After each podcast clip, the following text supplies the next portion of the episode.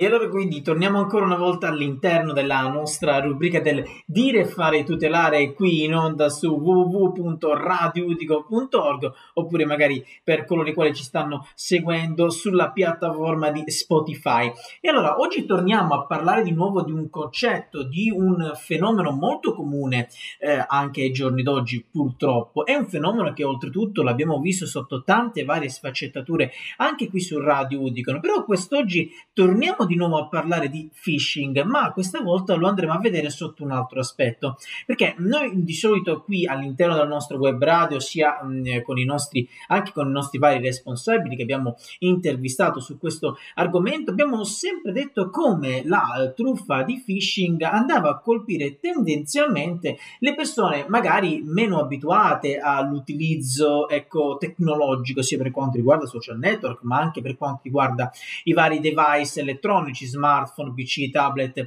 e eh, qualsiasi altro diciamo eh, dispositivo. Ma eh, questo oggi, ehm, secondo le ultime ricerche, sapete benissimo che Radio Udicono continua costantemente a tenervi aggiornati sulle ultime eh, ricerche e anche sulle ultime statistiche, ehm, è emerso come i giovani siano addirittura diventati più vulnerabili rispetto agli adulti. Parliamo infatti del circa il 29%. I giovani appunto sarebbero più vulnerabili degli adulti in tema di phishing, cioè ovviamente le truffe online, per cui i cybercriminali tendono sostanzialmente a sottrarci o il nostro denaro o addirittura i nostri soldi. Ebbene, come dicevamo prima, a sfatare questo luogo comune che eh, vorrebbe i ragazzi più esperti, esperti dal punto di vista digitale è uno studio, pensate, pubblicato da SoSafe, società che si occupa ovviamente di sicurezza online. L'analisi di questa ultima ricerca dimostra che i giovani di età compresa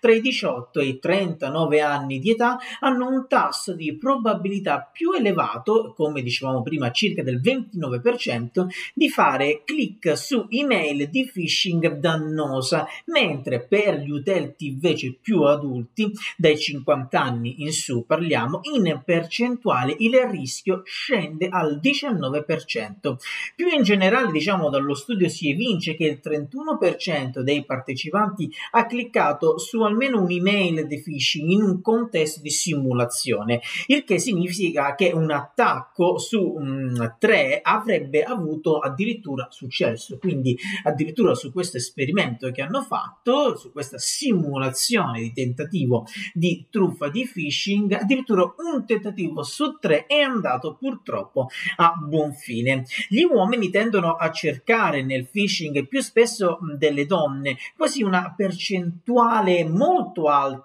in linea generale. Infatti parliamo del ben 23% e di quest'ultimo infatti hanno aperto delle varie email finte, eh, sostanzialmente cascandoci all'interno del trabocchetto. Inoltre c'è da dire che le organizzazioni del settore pubblico, comprese ovviamente le infrastrutture critiche come gli ospedali, sembrano essere le più vulnerabili purtroppo. Pensate con una percentuale di click oltre il 36%.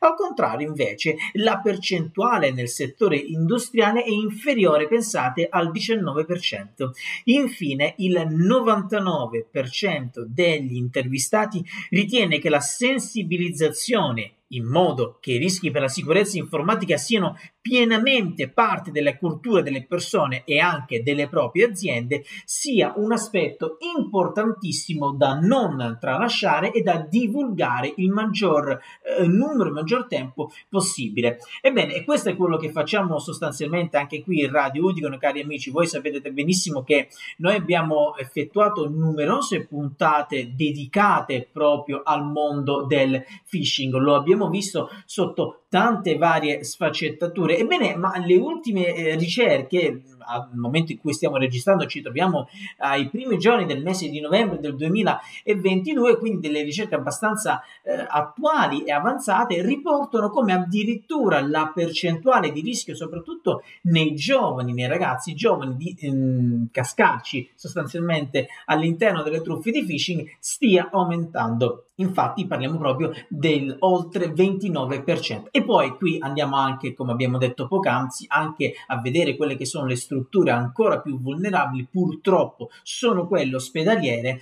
ovvero eh, oltre il 39% sono vittime di eh, truffa, di phishing. Ovviamente le raccomandazioni sono sempre le medesime, sappiamo benissimo che è molto difficile andare a eh, pescare proprio quell'email truffe, quindi sostanzialmente è molto difficile cercare di non inciappare in queste, in queste situazioni, però uno dei tanti rimedi che abbiamo parlato anche innumerevoli volte con i nostri responsabili legali è quello di notare sostanzialmente quelle che sono le diciture dell'email, se notiamo qualche, non so, ad esempio qualche errore grammaticale, qualche errore anche nella grafica, abbiamo tante volte fatto l'esempio eh, con la nostra Eleonora, soprattutto ad esempio con poste italiane, invece di scrivere poste italiane magari vi arriva poste.info italiane. Ecco, sono sostanzialmente dei piccolissimi dettagli che però possono fare un'enorme differenza poiché purtroppo quando si, eh,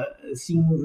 accioffati da questa eh, truffa, mettiamolo così, è molto difficile poi anche recuperare quelli che sono i dati che ci vengono sottratti o addirittura eh, i nostri soldi. E allora questa è la nostra puntata del dire, fare, tutelare con gli aggiornamenti per quanto riguarda la truffa del phishing. Ovviamente vi ricordo che per maggiori approfondimenti di questo argomento potrete ascoltare tutti i nostri podcast, soprattutto nella rubrica, in questa serie, in questa rubrica del dire, fare, tutelare. Noi però per coloro i quali invece ci stanno seguendo in diretta sul sito radioudico.org proseguiamo la nostra mattinata con il resto della nostra programmazione.